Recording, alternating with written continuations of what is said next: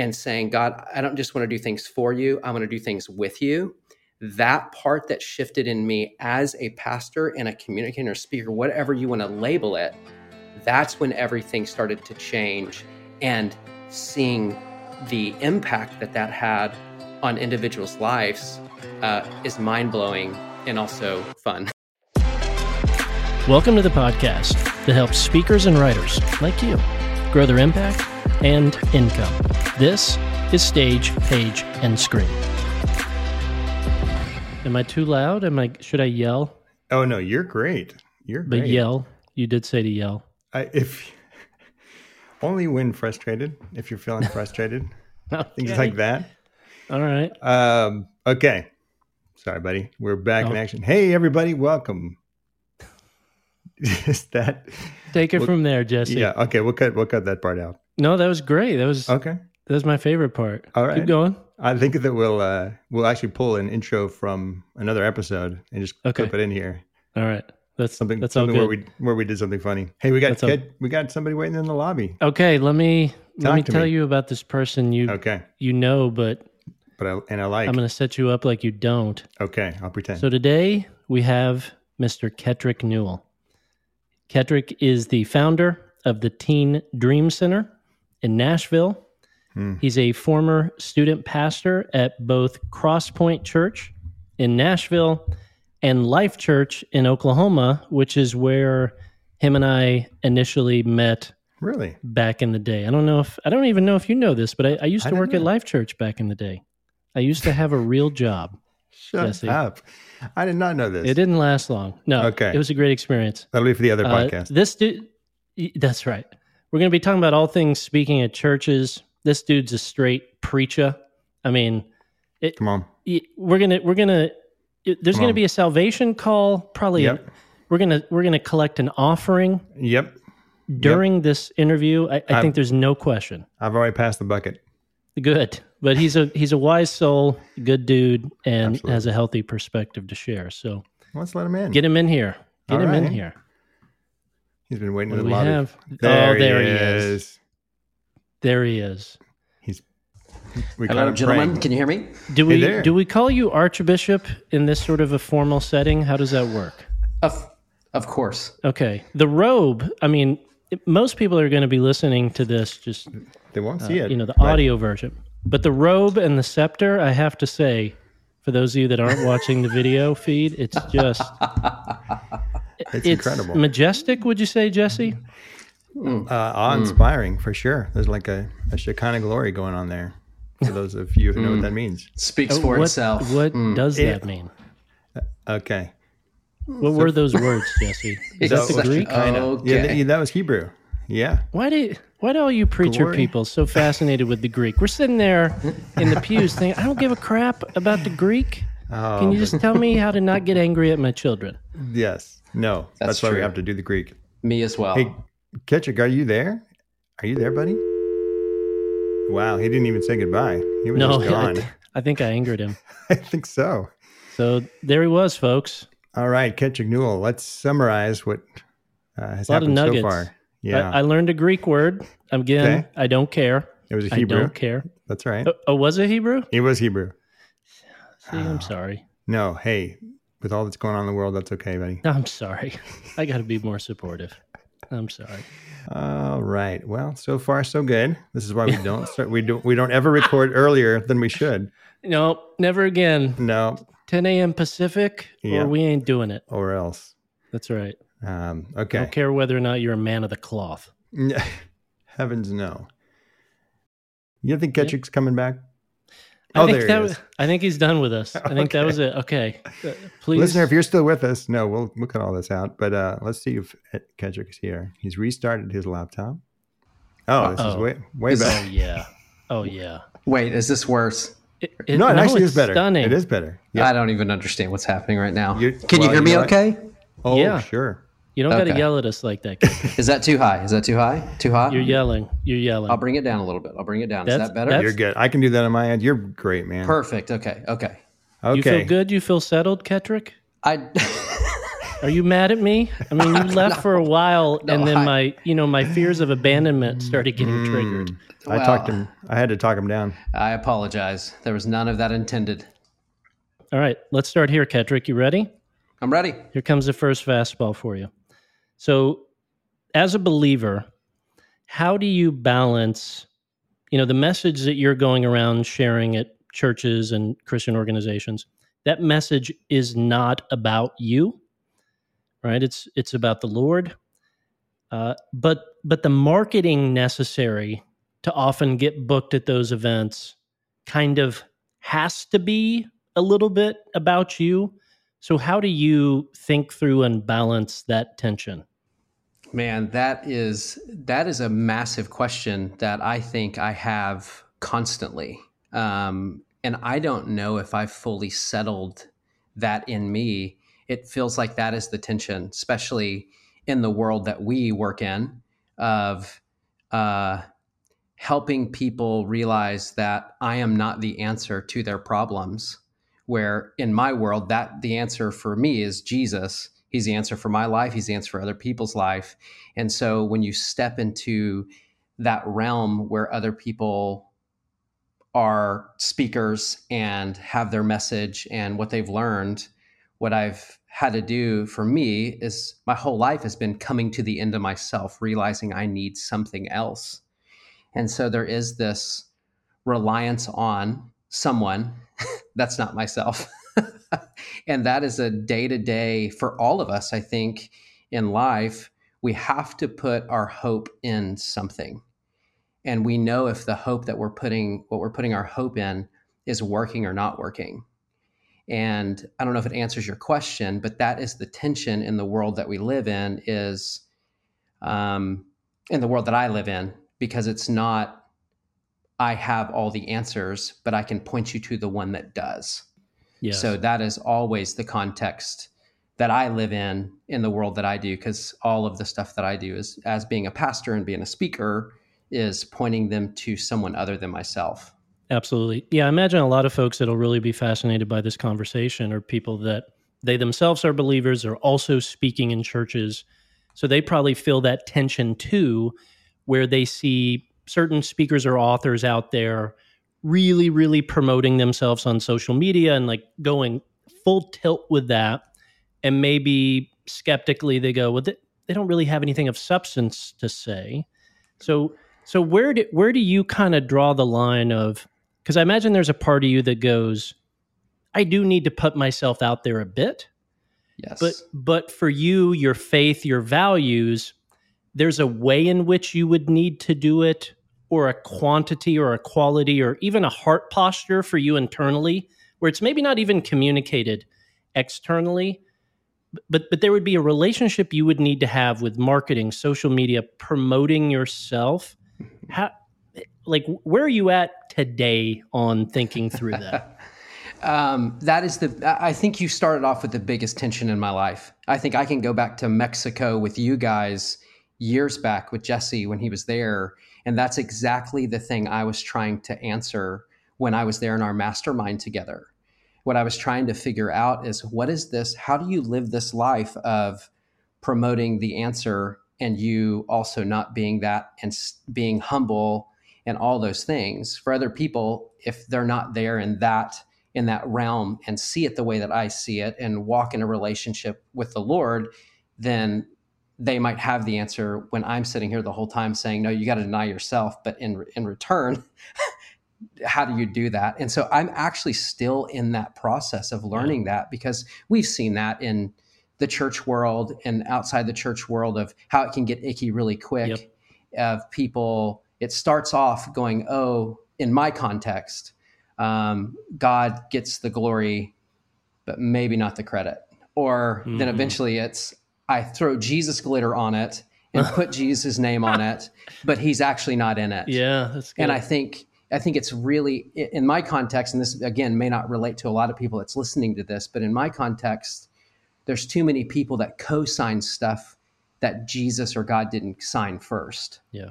And that's the tension that I live in to be integrity. And the best way that I know to do that and sharing is not sharing to get, but sharing to give, of saying, this is my life and this is what is currently happening in my world and here's what i've learned. Yes. because jesus jesus said i must be crucified first before all men can be drawn to me.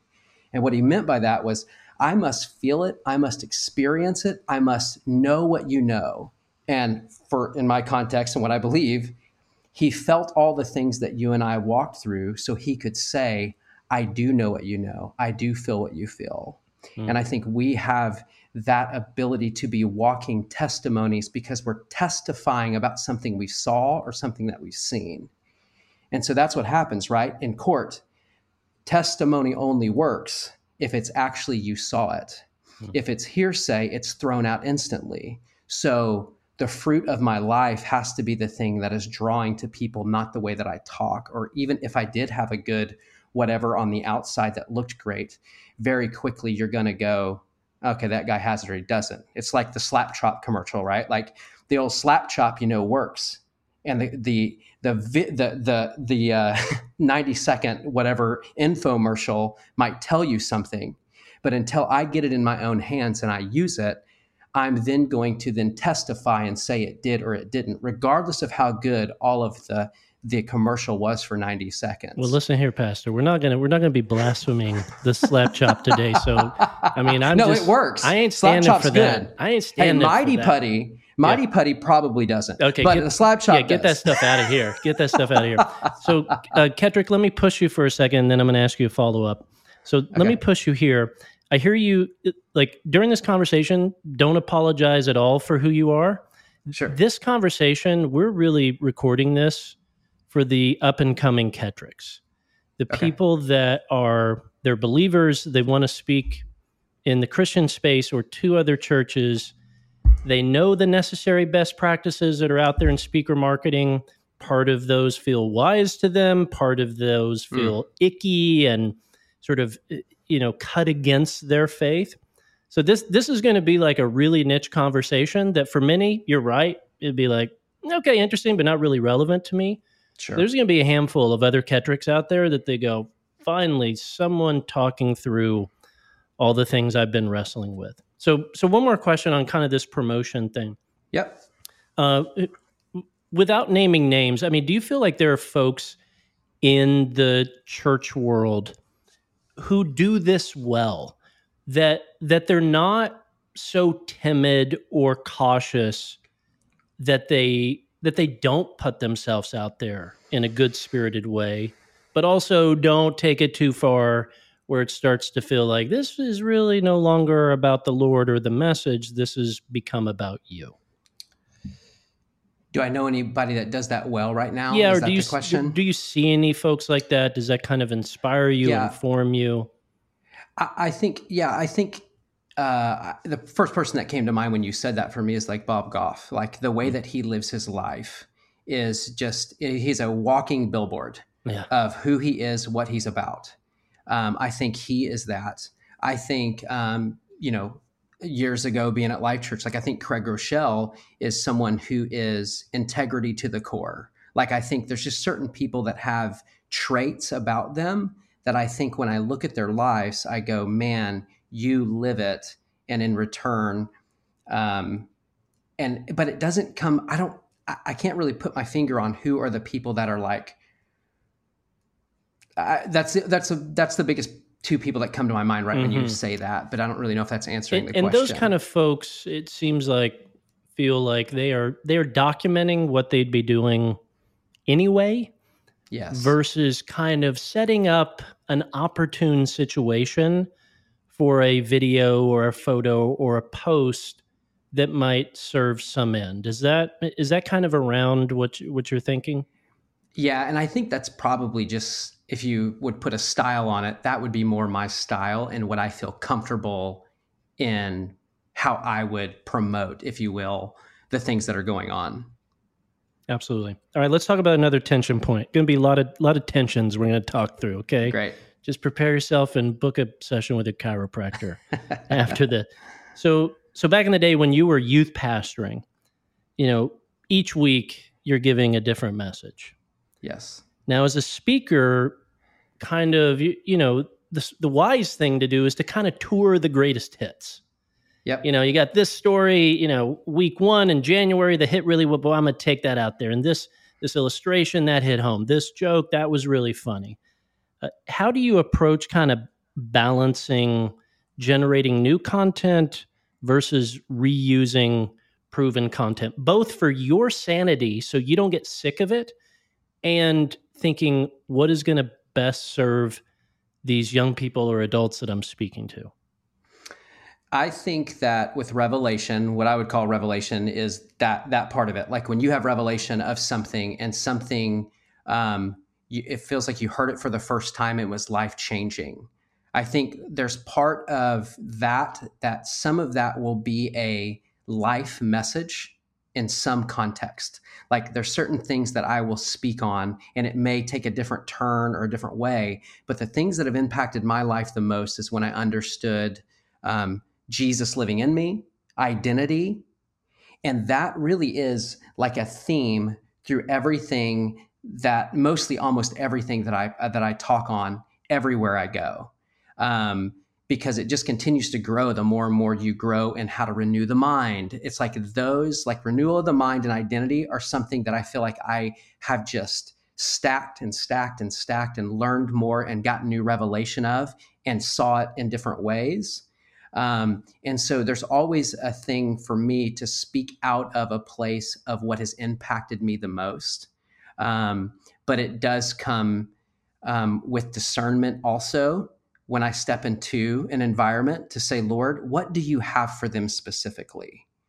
And I think that is the biggest key of like, I don't want to just, I've been in rooms where someone gives a talk and it was a really great talk, but it was the wrong time or it was the wrong season or it was the wrong something and you've been in that i mean if you've ever been in that moment it's just it doesn't hit with the room.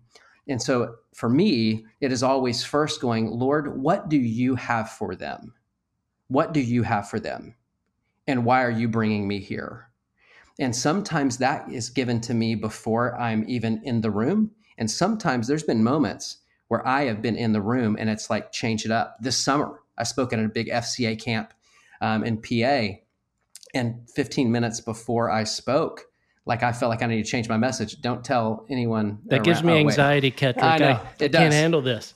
I can't. You can't. But but that was like I felt very convicted that I needed to change because I'd been there for four days and it felt like man you need to change and go in this direction to mm. seal what you've been talking about and it's, it's, in in my context it's just it just feels like it builds and it feels like the lord like in in my context the lord is like heart for the people. There's a, a transition that happens with people you know whether it be they're you know they confess things or they're walking through things and it really hits and it's like okay lord what do you want to do now, now and it's really fun in that way in my to, to partner um, with the lord and to say what are you doing? And what how do you want to move move in what direction you want to move now you and I had you and I have different personality types in this way, but which is great. I mean, to me, if I was going to pr- pray like God, what do these people need to hear? I'd be praying that 32 weeks in advance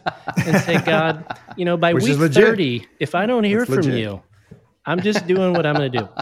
Uh, so so I can wrap my mind around that in in kind of that four day context of the camp you said, right? You're yep. sitting around there, you hear the stories. You can also begin to feel the elephants in the room that aren't being discussed. Yes. That aren't being spoken out loud, that that are clearly anxieties, lies, fears, etc., that aren't being addressed. But but have you also had those kind of situations where you're not there for several days. You're not sitting through sessions. You're not staying up late having those deep conversations. And yet, still, even though you just showed up two hours early for the sound check, you still felt that prompting and acted on it?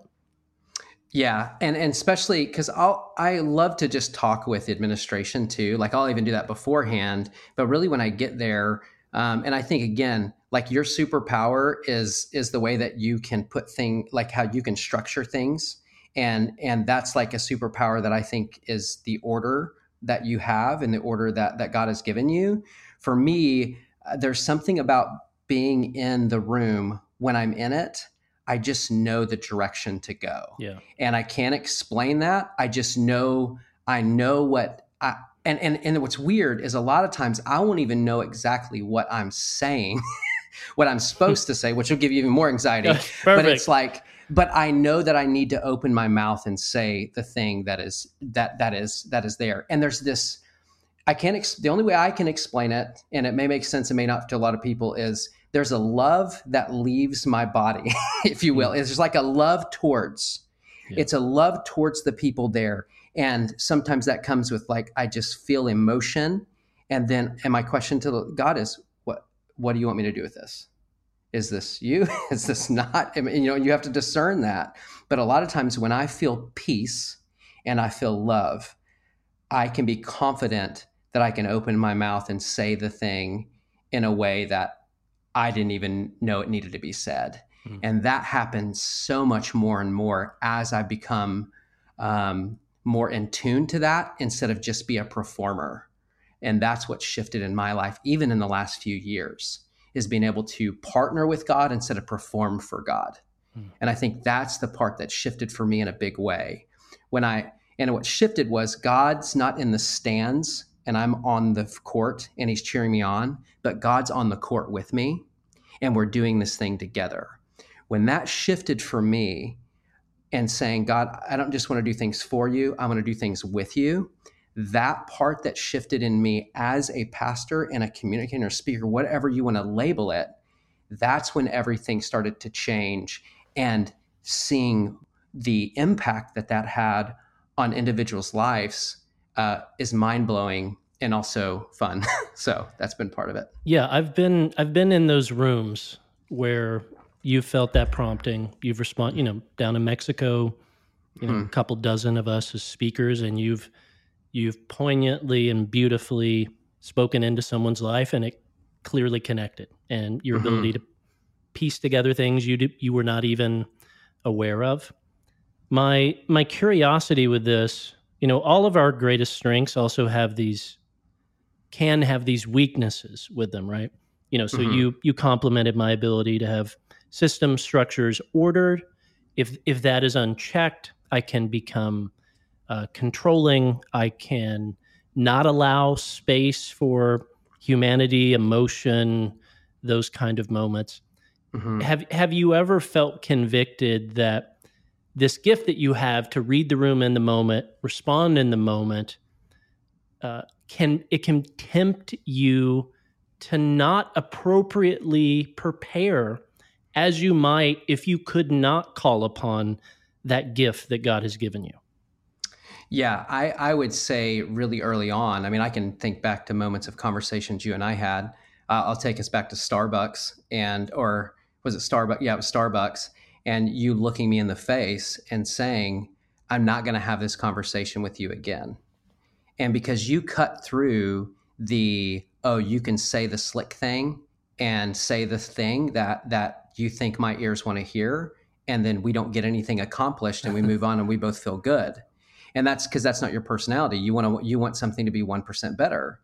And so when you said that to me you were really the first if you will father in my life in in in the speaking world to tell me the thing that i needed to hear not the thing that i wanted to hear hmm. and so it was actually that day and what i realized and there was many others along the way there was uh, an English teacher. I mean, a uh, I forgetting what she was in college. She was a teacher, and I put off doing my final assignment, and I walked in and winged it, and it was it was great um, in some ways.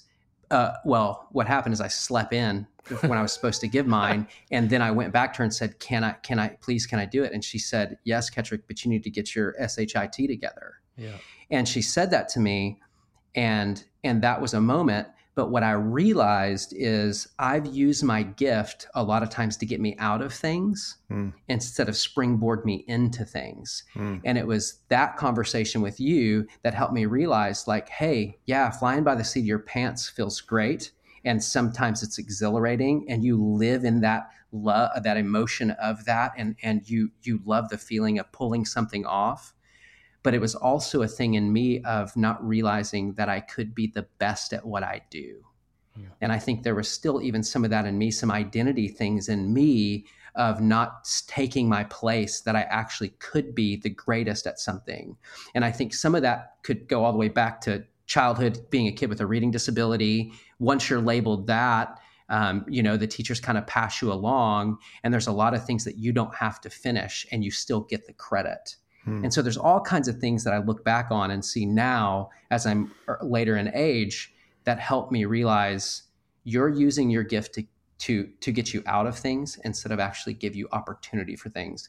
And once that clicked for me, things changed. That day when I left that Starbucks, that's when things shifted for me. But it took someone that would call me out on my crap and say, No, I know you. And not just calling me out, but calling me up. Mm-hmm. Like that's something that you did very, very well. And you do, I think, for a lot of people, is you're going, okay, cut through the whatever. Like, let's have a real conversation here about what are you going to take responsibility for. Hmm. And so I think that's a big thing. I, I, love that clarity you've arrived at. I, and I think, particularly these days, there is such a glut of information you can take in, voices you can take in, m- many of which are interesting, inspiring, wise, have intellectually fascinating things to say and I've been convicted this year of really just this last three months. I have tried to uh, discipline myself to not read another book or listen to another podcast until I've mm. done the handful of ideas I was struck by of like, hmm. dude, you need to do that. So yeah, what I'll do, I'll, I'll just like right now, it's like there's only one podcast I'm allowed to listen to uh, sorry, Jesse, it's not ours. Uh, it's a little awkward. Right. Uh, I don't listen to it either. Yeah. Okay. Great. Great. Uh, uh, listen to that on repeat, so hmm. that the layers, the nuances, like get in there instead of just gorging myself on new information, shiny ideas. And there's nothing wrong with the ideas.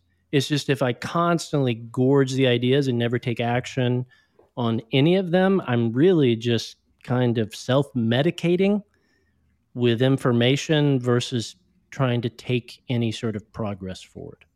A hundred percent. Define North American Christianity in particular, mm. and so I, I, feel like that's a, that really sums up even for those folks who are, uh, yeah, wrestling with this question. Um, it's because we've set up this dichotomy. There's the Christian speaking world and there's the regular speaking world, and I, I know the difference. I know both of those are valid. And if you say things excellently, like Bob Goff is a perfect example, man. He's invited everywhere to speak to anyone because he's just being who he is mm-hmm. and he's, you know, inviting people into something bigger than themselves. And um, yeah, the, it, I, I love that tension, that dance. And yet some of that tension just has to do with the dichotomy we set up by, yes. let's get more information. Let's get more flash. Let's get more charisma. And then we see these kind of meltdowns from these various leaders because it's just been that that kind of thing. For sure. And that's that that I include myself in that whole process. So that's not an attack on, but sort of an observation from the inside out. Mm. Ketric, how do you, ha, have you been able, kind of more recently in life, to discipline yourself around, you know, taking in information, getting counsel from mentors, versus, you know, I'm not going to set up another meeting with with with that fella until I until I do the thing or two that he said at the at the last time, kind of, you know, referencing back to that moment, uh, hostile moment. And you were a wrestler, you were a college wrestler, I think, at the time. So I should have really, I should have really been careful. I mean, you had those cauliflower ears. I, mean, I could have died that day, Jesse. Yeah, I could have died. That's hilarious. I was never a wrestler, but everyone always tells asks okay. me if I was. Well, that's in the my funny mind, part about it. Ketric, yeah, you just be quiet. In my mind, uh, uh, there's a singlet. I missed there's it. a wrestler. He was wearing spandex. Maybe under, that was it. It's under the shirt. Yeah, I mean, okay. in the Starbucks, just just the just this. It was. I mean, yeah, it was. Okay, now I'm remembering the headlines. Yes, I remember. yeah. So, how do you think about that now, Ketric? Um, yeah, I think I think that's still par- partially some of my um, like there's areas where I've done that well and I feel the the accomplishment of that and how good that feels. But then there's also um, there's still also the that can still be my getaway of taking in more and dreaming and not doing because I'm I can dream all day long. I'm a vision caster at heart. Like I can if you it, and I can we can just go 30,000 foot up in a hot air balloon right now and what I see in the future of what I get to do at Teen Dream Center and and what we're doing here with inner city kids. I can do that with you get me in a room to brainstorm and I am I am your I'm your dude. And you want to get in a room to vision cast I'm your guy. It's the implement you know it's the implementation of that and putting that into action that is still something that I'm trying to learn to do in this last season the the great thing for me is the people that I get to work with like the, that that like a girl that I work with right now Allie she's really good at the process. So she helps me hold like okay great you, you can get the hot air balloon if you want but we're on step three of six steps and we're going to continue this. I don't want you to stop dreaming. And so it's a helpful thing to have other people with other gifts. It doesn't alleviate me from still having a role to stay on the ground when I need to stay on the ground. But it's also good to also realize like someone that has cadence and someone that keeps the cadence going is also something that you need on a daily basis to speak into your life to help the process to completion. And so for me, it's I have some of those people around me that help me do that. Um, but also, I have been aware of when I step into a meeting and I go 30,000 foot up and go, this isn't best for the team. it's not getting us anywhere, but I'm having a great time. And everyone's holding on to the hot air balloon about to fall off, going, What are we talking hmm. about? And where are we going? And that, especially as the founder of a nonprofit, that is what has shifted in that realm for me in this last two years that has had to grow in me to go, you can't get in the hot air balloon today. Like you got to just get into the details and finish out what we're doing and where we're headed because it's not good for your team. They're whiplashed and they need direction and to movement move with them in a direction. So this that's indi- kind of that personally. This individual on your team who's good at details. Did you say her name was Allison? Allie, yeah. A- Allie. Did yeah. did you did you hire Allie or was she already sort of a part of the organization, the ecosystem?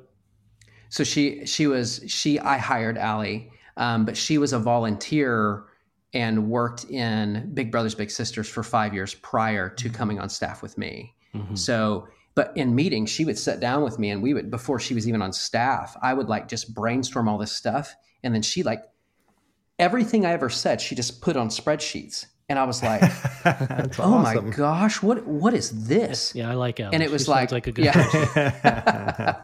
you, you you you might steal her, but she she's incredible in that way. And so when I saw, I was like, "This is."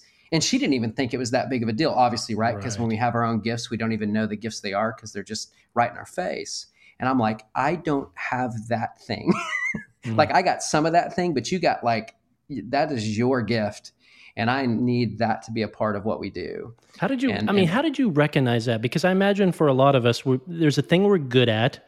Mm-hmm. There's a thing we're bad at. We're we're maybe self aware with it, or we just keep ramming up against a wall because of it. We're not quite sure why. Maybe we blame circumstances, get a little bitter, get a little jaded. We've all been there.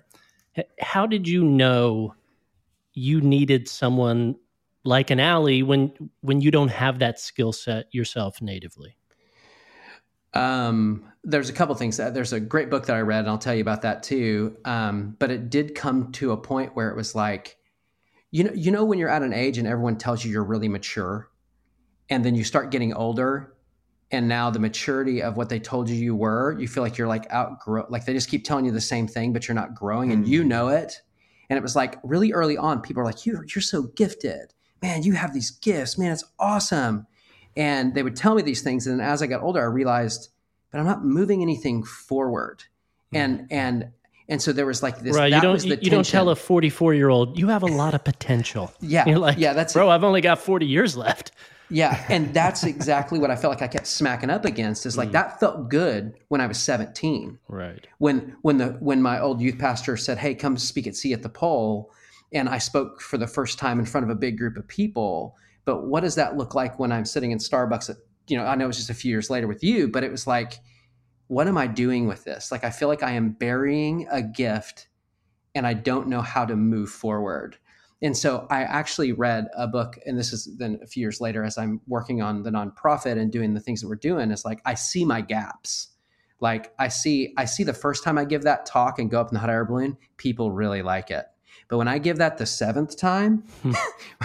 uh, what are we doing? Right. And like, uh, we're running out of, you know, hot air here, you know? And so it's like, what are we doing? And I started to see that. And then that, then that leads into my integrity. Right.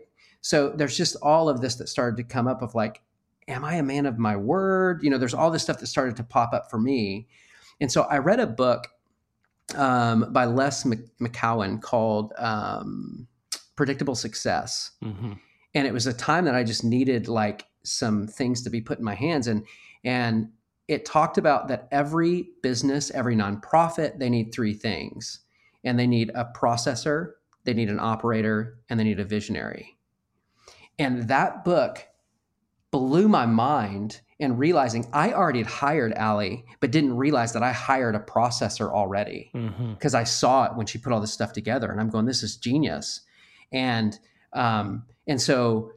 But what, what what happens is that visionary is the one that can cast vision, get the people pumped, get the people headed in a direction, get everyone on board, get everyone unified, and and helping them see the future that's not yet in front of them the processor is the step person. Okay, we're on step one of step seven. That's going to get us to the end result.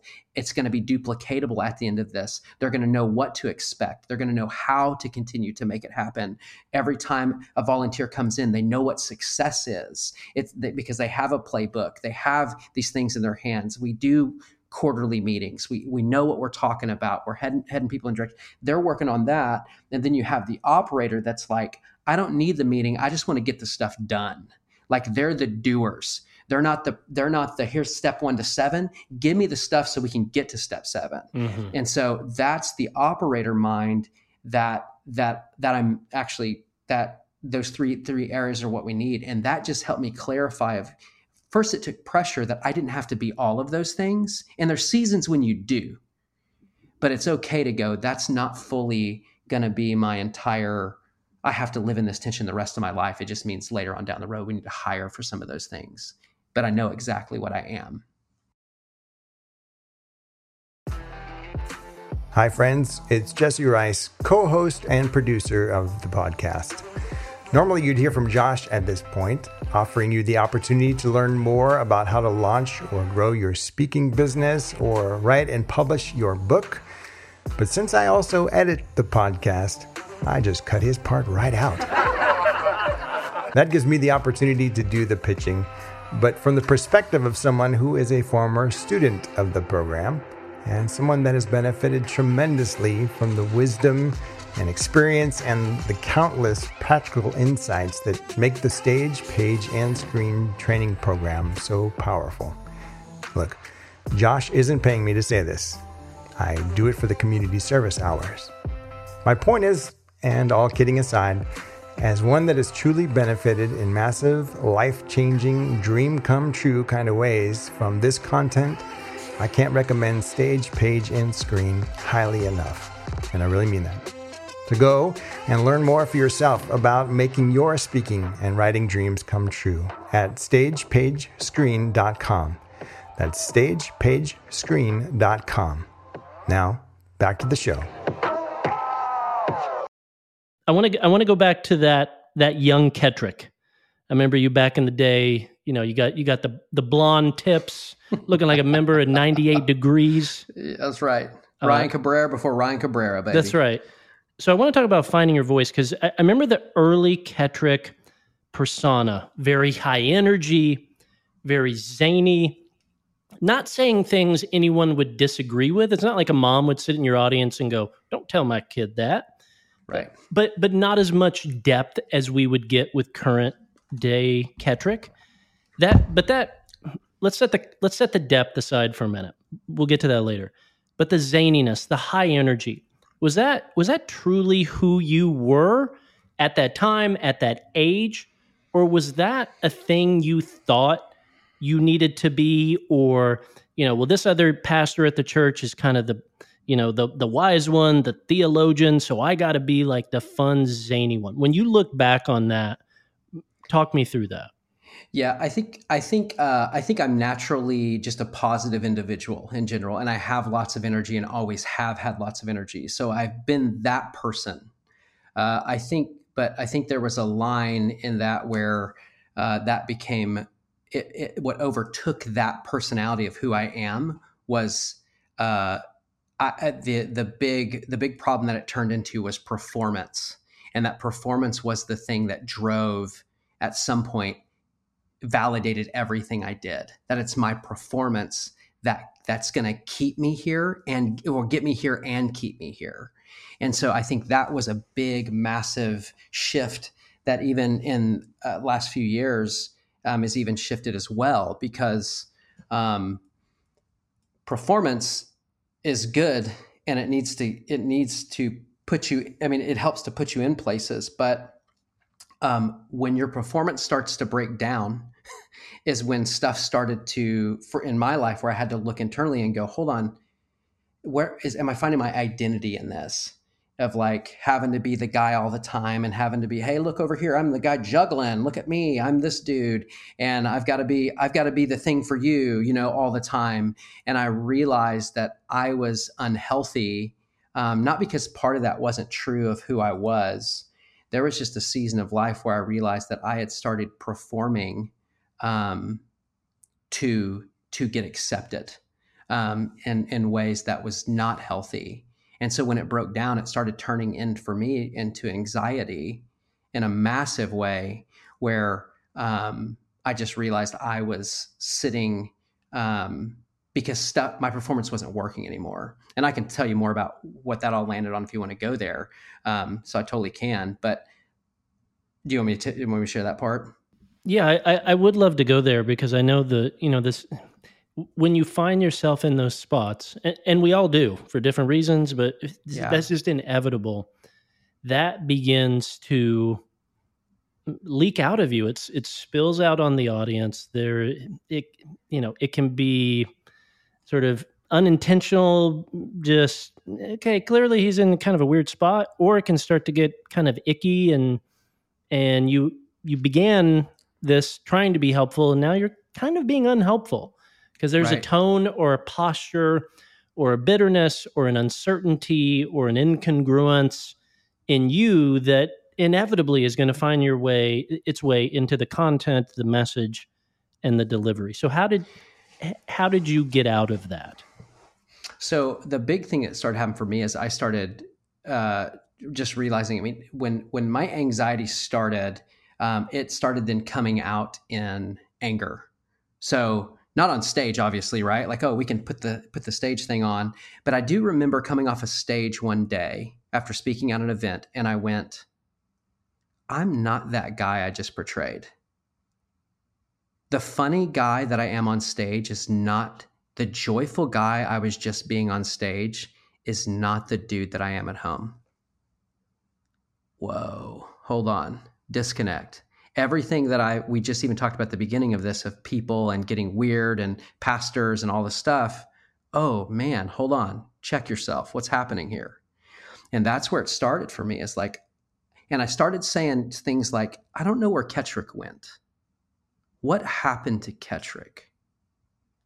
What happened to the joyful guy that the the pure joyful guy like the guy that was really him not trying to get a moment of joy to get me back to it but but like it feels like that person isn't here anymore. What's going on? It's not overflow but it's yeah. like something you're having to like really conjure push. up. Yeah. Mm-hmm. and like that that's exactly what happened. And so i started doing what's called freedom prayer which is like inner healing. And i stepped into into that. And it's where you sit in a room with people and there's one person leading and you're praying and you're connecting with with God with these people, and it's nothing weird. No one's putting their hands on you, like like having you fall down. There's no like any of that. Well, it's then straight. I'm not interested. okay, okay. Well, I can help you with the other ones. Um, but with that, it was it was the be- most beautiful thing when I sat in a room with a group of people where I connected, and we just we just went wherever God was going, and there was and you just kind of sit in the room and it's what i call like listening prayer. It's like you're sitting there listening what's coming to mind? Is it a word? Is it a statement? Is it a picture? Is it whatever? And so i got a picture of a moment that took place when i was younger and god brought me right back to that moment. And I was like, and then when stuff like that pops up, you just then what they guide you through is just to say, okay, ask God, Jesus, or the Holy Spirit, whoever you feel comfortable with, ask Him, um, why is that picture coming up? And so, I, why is that picture coming up? And he showed me some things in that. I won't go into the details of what that story was, but there were some things in there where I learned two things from this moment. I learned that I was alone. This is what I believed is that I was alone and I and my performance is what held everything together. At 10, he showed me, took me back 30 years and went, This is what your little heart at 10 believed, and you've been living from it ever since. But I would love to take it and replace it with something else. And I said, You can have it. Because we have to get to the end of anything that we're using that that that isn't Jesus. And once I was able to give it over and say, Here, you can have it. I don't want this to defend my life anymore. I want you to defend my life. I handed that over. And then what you do in that prayer time is you say, Jesus, what do you want to give me in return? I'm telling you, the stuff that he gave me back the 10 year old. Now, now Ketric at 40 may not need it, but Ketric at 10 needed mm-hmm. it. That's the lie. Mm-hmm. The lie is, oh, no, no, I'm good. I'm grown. I don't need it. No, no, no. You don't may not think you need it now, but that 10 year old Ketric that's still in there that's angry, he can't grow up until the needs met for him of what he needed and can actually say, I needed it. And that's what happened in that time. And, and this is what it is, is there is a 10 year old in you, there's a 10 year old in me, or whatever age that is, when the moment happened, when you needed something that they couldn't give you. And because they couldn't give it to you, you're still sitting back there going, Hey, I'm back here. Hmm. And then you show up at 40 in anger, and it's that 10 year old that even though you've grown in age every year and had a birthday, you still had some things that you needed, but you have to come to the realization of every time I speak on a stage is not going to fix that. Right. Every time I have a moment where, where someone gives me the accolade, it's not going to fix that. I need something to fill in the deficiencies, and it's not going to be more performance. It's actually going to be more surrender. Hmm.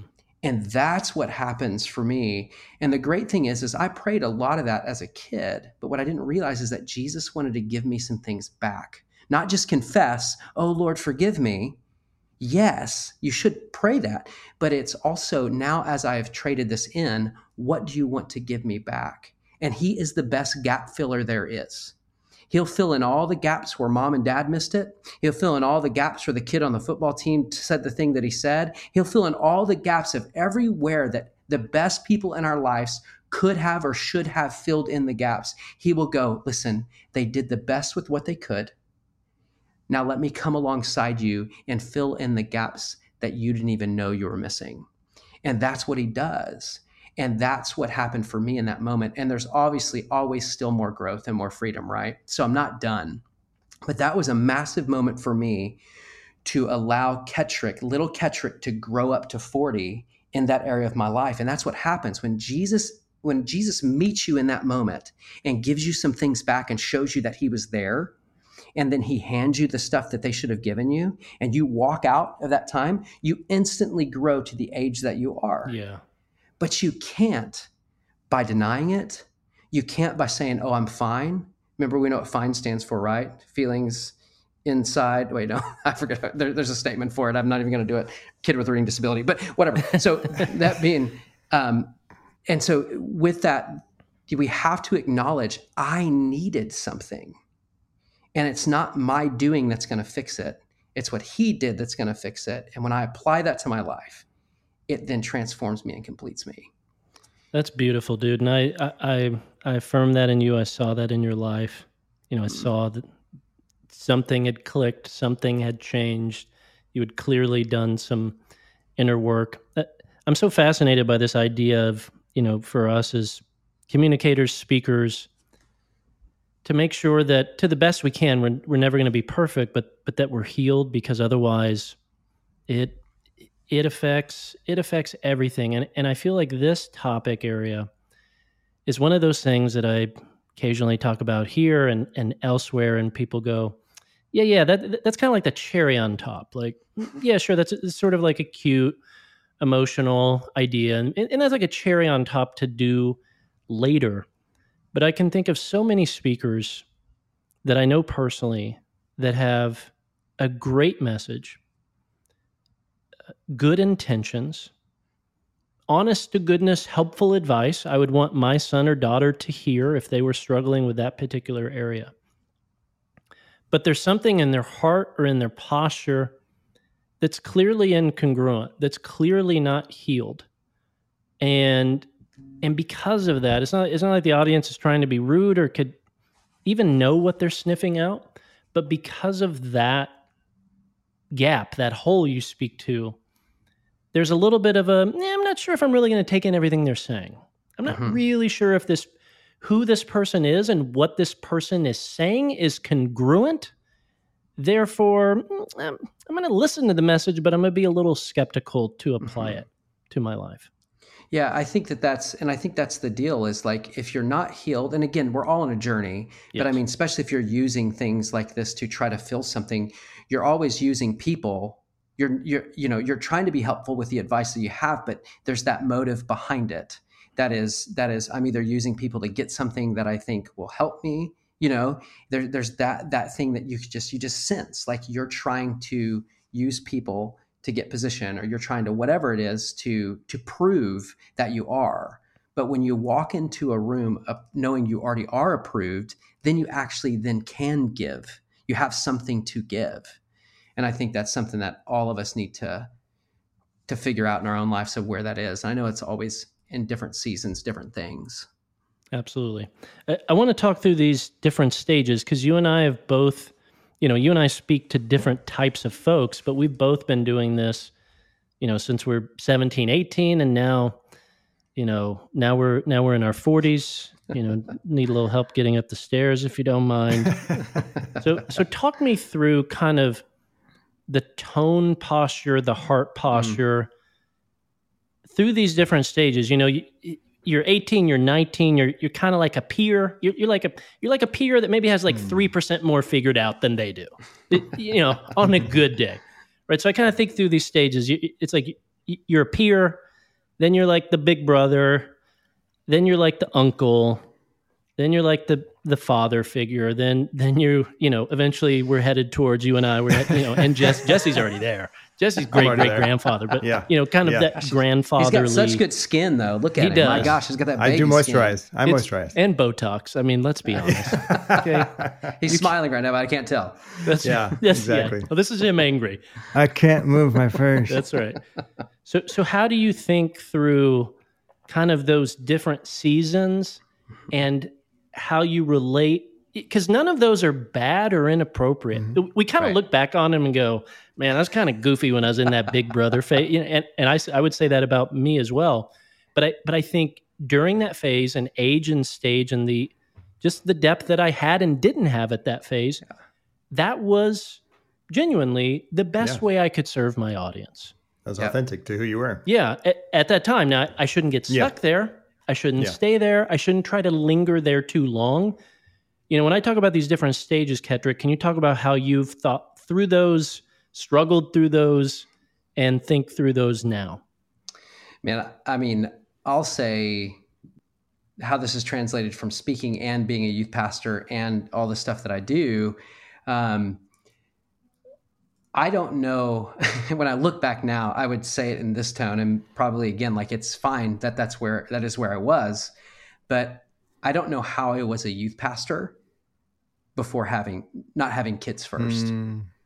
Like I think the moment that my son Valor, that's now almost nine, was put on my wife's chest after giving birth, that did something in me supernaturally that you get married, that'll kill some things in you that are selfish and your ambition and all the things of why you do what you do. That will do that will do that. But there's something about when we had our first kid 5 years into marriage that that did something even more in the depths of me that made me realize that it really isn't about me. What inheritance and legacy do I want to leave behind?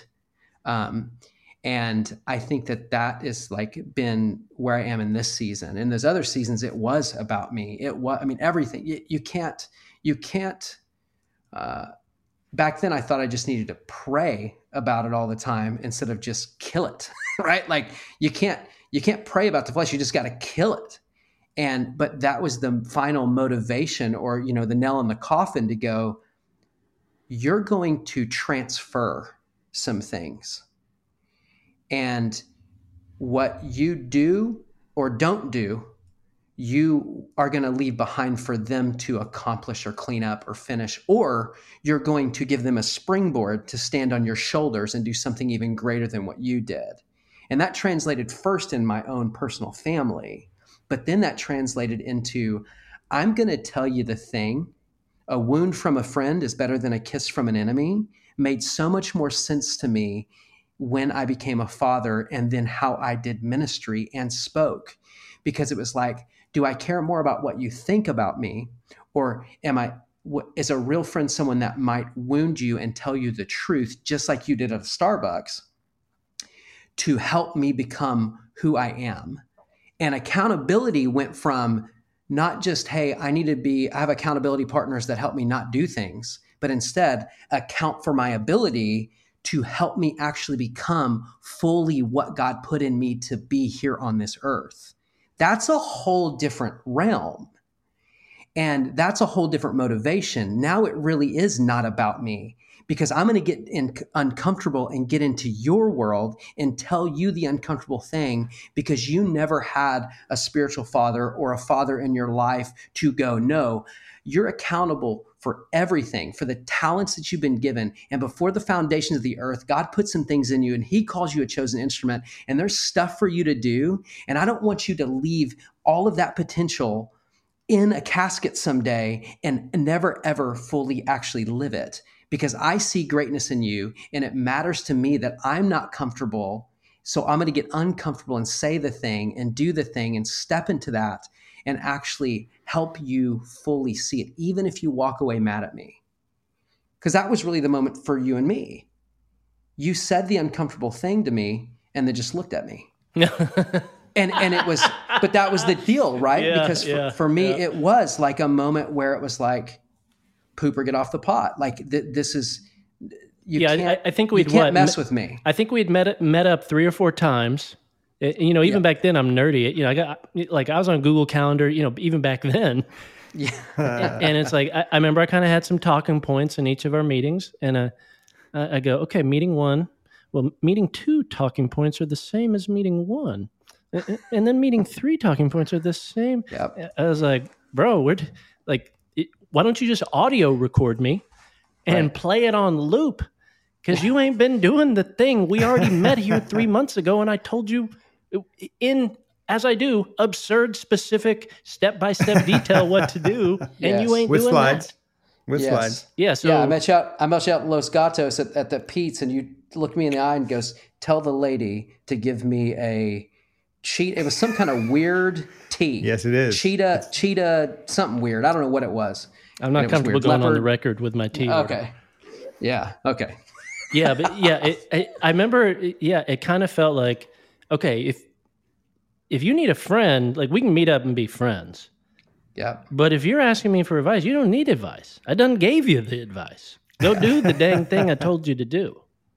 Yep. That's exact and, and I think that that's that's what's so important right now for the generation that's coming up too is to have those fathers to tell them the truth.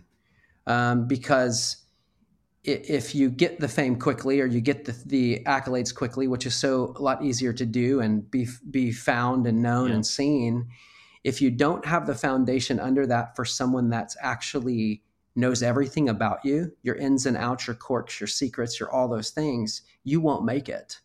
Yeah. Uh, you will burn fast. Yeah, yeah, I've yeah I've seen that. We've yeah I've seen that with friends that you know early twenties things just blow up in a beautiful way and that that oxygen up there that at that top gets real thin Mm. and things get tested and you you know you're sitting down at base camp breathing full oxygen you go no no i want to go up there and Yeah. yeah yeah i'm ready to go up there and yeah yeah i'm prepared to breathe that air and you get up there and it, it just gets weird it does Yeah. Well, and we know it's this this saying. I don't know who said it, but it's you know that that your gifts will promote you, but your character is what keeps you.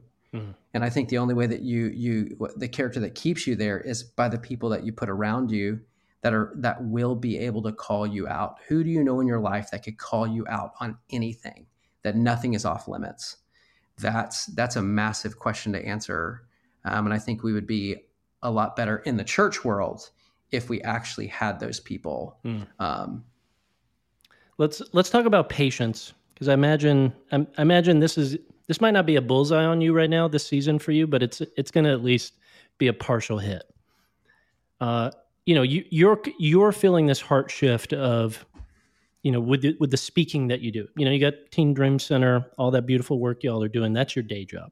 Mhm. but but here and there on the side you're doing the speaking. You're feeling this heart shift from speaking to students to the adults that impact students you know that's that's this season of life for you. That's what you're doing day in day out at tdc how do you think about patience with this? Because you find yourself in a situation where you're giddy with the lessons the insights happy to share all the failures the handful of successes and you feel like you have so much to share. You feel like you've worked on your character. You feel like there's you know there's again not perfect but solid and substance how do you think about patience when you want to be full speed in that season yet Mhm. and certain days it feels like you're just tiptoeing into it for speaking side or all of it. all yeah all of it however you think. Well, well, I think uh, I think this last two years has been the biggest, uh, what I would call almost wilderness, um, and that when you're talking about the patience, like what that produces. Um, I felt like I felt like in the last two years, one of the things that the Lord's been saying is is that don't plant anything in this season because you're in a winter season and nothing will grow. Mm. And I fought that because I, I want to, I'm go set ready. Like, let, let's move. I got to be moving. Like, I need to be moving. And that was a part of that process was then him healing my heart of some of these things that we were just discussing when I was 10. But he had to get me still for me to listen. And it really took the last few years of him saying, don't plan anything. Even when we started the TDC and it became its own nonprofit out from under, under the church, like he was saying to me, like, don't try to get out there and promote all this stuff. Don't do all these things. I'll bring it to your doorstep and only walk through doors that are motion censored. Don't Huh. try to go kick doors down. And I'm sitting here going, "What are you talking about? Like we got to go. Like this is now our own nonprofit. This is our this this this is like all on me now. Like I'm not under anything anymore. It's our own." Hmm. And and I started going, and that's when he was like, "Oh, child," you know. It's like you, it. It's like the moments where my my kid is having a freak out, and on my good day, I can sit back and just say, "Hey, buddy, when you're settled down, I would really love to say some things about that." And that's exactly what God does. Is He's a gentleman. He says He guides us with His eye. He doesn't guide us with His hands. And you guide someone with your eye, not in control, but you're like, "Hey, that hurts my heart," or "I have something to say." I, I have some things that I, I want to fill in there, but I'm not going to exhort myself over you. And that's exactly how it is. And so when I finally was the kid in aisle three at Walmart, you know, falling on the floor and crying, and him finally going, Hey, I got some things to say about that. And I finally just got quiet. And he's like, I won't yell. I'm not like anyone else you've ever known. I won't. I'm secure in who I am, and I know my ways work. I don't have to yell to tell you I'm Big Dad. Come on. But when you're ready, I would love to talk to you about that. And that's what that last two years has been of living in the wilderness and being okay with do all the work you need to do in me and hide me away until I'm ready to take what you have. And God even started showing me this back when we had our second child, Oaks. As he said, we had Oaks, he was two months early. These are incredible names. If you're if you're keeping track Yeah. at home, we have Valor Valor, and and, Oaks. Seriously. Oak. No pressure, Awesome. boys. Yeah. No Yeah. pressure, They could boys. kick my butt right now. yeah, that's right.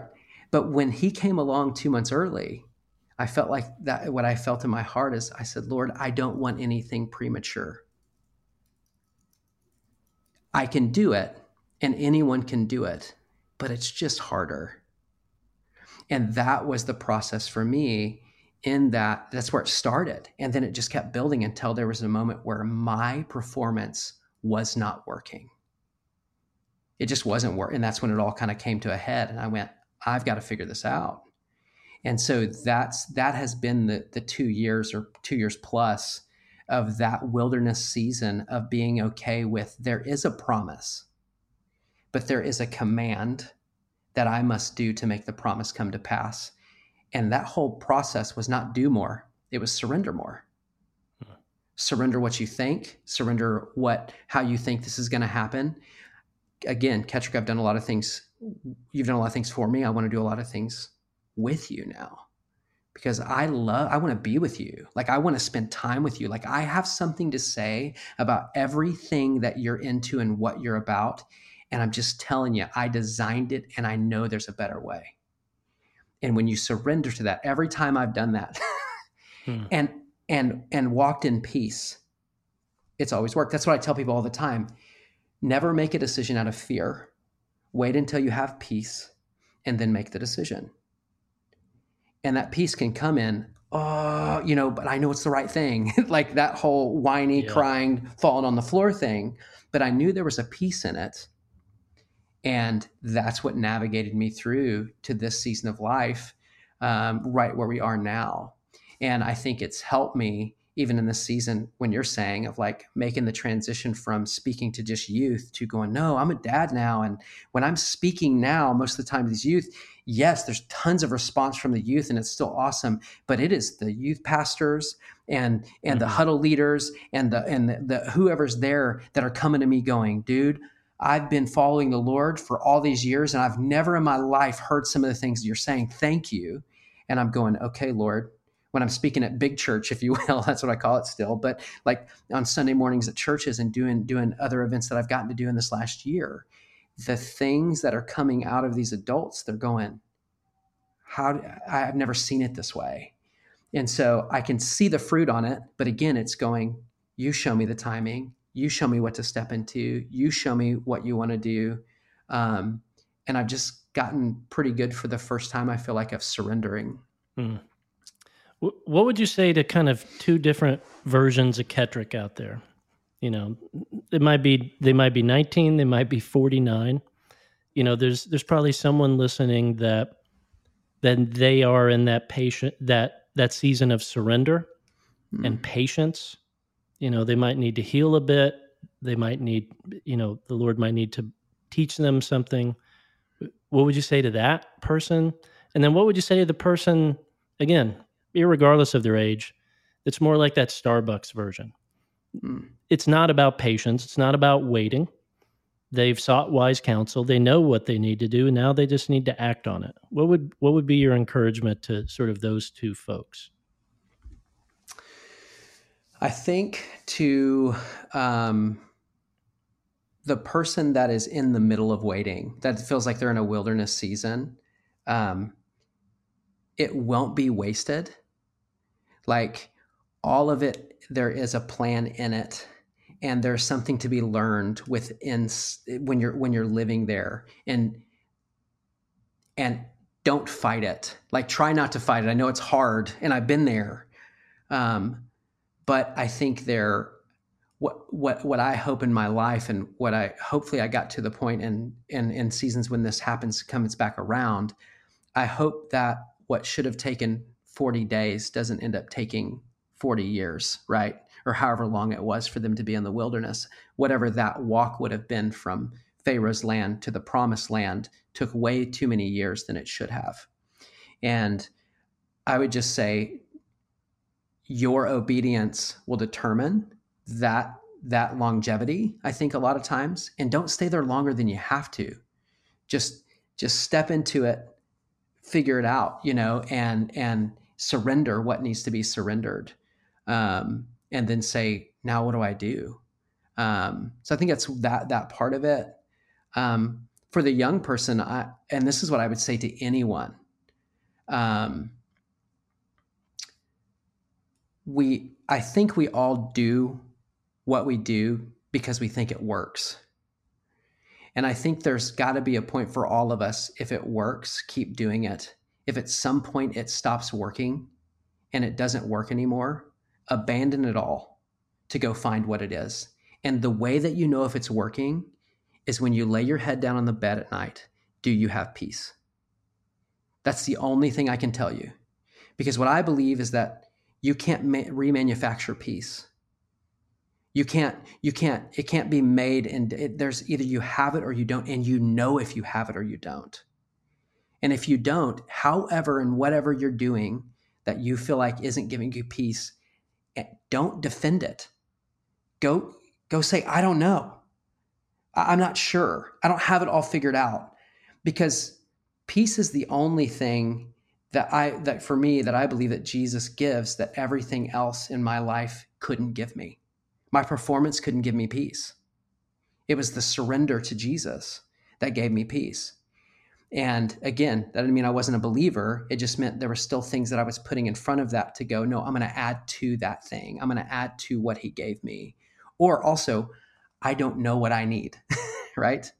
The best thing that you could pray is, Lord, well, there's a, there's a couple things. It's, the, I think the best thing that we could pray in moments is, Lord, um, show me what I don't know. Like, what do I not know? Because there's that verse that says He knows what we need before we ask. And I always hated that verse because I'm like, He already knows. Why am I why why am I praying this thing? Like, why am I praying? You already know. Why am I praying? Like, how many times I get mad at God and be like, You already know.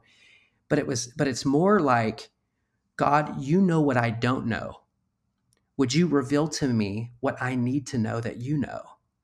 Like that's the whole thing. Is it's not oh, you know, whatever. It's no, you know some things I don't know, but I've got to surrender what I think I know so that you can actually tell me what I don't know. And that's really been helpful to me. And then I think if you're in the waiting, there's two things to pray Lord, am I waiting on you or are you waiting on me? Those are the two best prayers you can pray because sometimes the truth is you're just waiting on the Lord like some of you, whatever it is that you're doing, what you're waiting on, you feel the promise, you know that God has something in store for you. It's in the future. Everyone's told you, everyone around you said the thing, and the timings haven't aligned. You haven't hit the corner where both of those things line up, and, and it just hasn't happened. And you're like, God, what's happening? Sometimes you're just waiting on the Lord. And in that season, all you can do is do the last thing He told you. That's it. That's your only job. Don't make it up. Don't try to figure it out. Don't try to move forward. Don't do anything. Just go okay, I'm confident I'm doing the last thing he told me, and I'm going to keep doing this last thing until he taps me on the shoulder and tells me the next thing to do. And then if he's waiting on you, that just means that there's obedience that you haven't stepped into. A command is something God does, obedience is something we do to make the command and the promise come to pass. And so, like for you and me, like that moment for you, when you said those words to me, that was a moment for me in that Starbucks for me to do what I was obedient in, not waiting on God to give me direction. I didn't need direction. And sometimes we pray because we're too scared to actually do the thing that we already know God wants us to do. Sometimes we use prayer as an excuse to not step into the thing that God already know that we already know God needs wants us to do. And so for some of you on this on uh, on this podcast, you're sitting there going, you just need a kick in the butt like I did. You don't need to pray about it. You need to actually not pray about it. You actually already know you're being disobedient. You just need to go do it. Like you, there's no more. Don't pray. Just uh, do pray, but don't pray about this scenario. Just go and do it. And then for some of you, you just need to sit and hear His voice and be with Him and realize that that's the goal anyway. The prize is that the one who created you wants to be with you, and He wants nothing from you. He wants nothing from you. He just wants to be with you.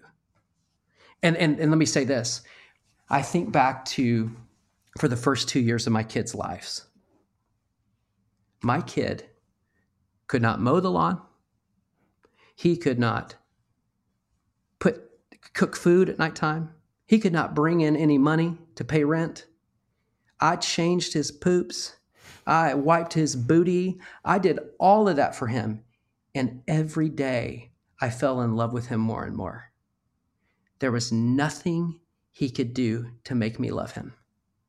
Nothing. He couldn't even say, I love you until he was two. And there was this love that I had because he was mine. He was my child. And I hope and pray for those of you that live in the context that I live in or in the church or speaking in Christians and love the Lord. Like, I hope that you have a revelation of that and you live from there is that he just loves you. He's, he, he's like giddy. He's so giddy about who you are and what he has and what he wants to do with you too. And so, anyway, that's a little bit of what I'd say to that. Amen, brother. Amen, brother. So good. Um, I think we should end it there, dude. I, I that's you Okay. took us to Good church. stuff. We went to church. Let's pass the offering plate and let's get to Right. lunch. Let's go. All Yes. right. Good. Ketric, I feel thank like you this- so much for sharing your heart, your wisdom. I think for many folks listening, uh, you've pastored us today, you've encouraged us today. So I, I really appreciate it. And uh, Jesse and I are both excited to see you in Mexico. And, Mhm. and I saw you on the list, Jesse. I can't wait to hang with you. Dude, I'm pumped. Yeah, I'm he's pumped. been. Thank you. Yeah, he's This he also good. says he's gonna be wearing some of that spandex that you initially wore in the Starbucks in Mexico. Yes. I'll bring just- you one. Yeah, Okay. Thank you. Yeah. If you got an extra. yeah. Uh, That was both in, an I'm in. exhortation and a warning. yeah. Exactly right. I love it. No, such good stuff, Ketric. Yeah, you. eh, There's plenty of good-looking, charming people in this space, but you're good-looking, charming, and you've got the the depth. The stuff is real, and it's been tested, and it's been tried, and it's yeah. The fact that you're expressing that to Team Dream Center as well, it just thank you. Yeah. Very refreshing. Well, thanks for having me, guys. I love you both. Love you, pal. See you. All right. See you in a few Talk to you weeks. soon. All right. Later. Bye.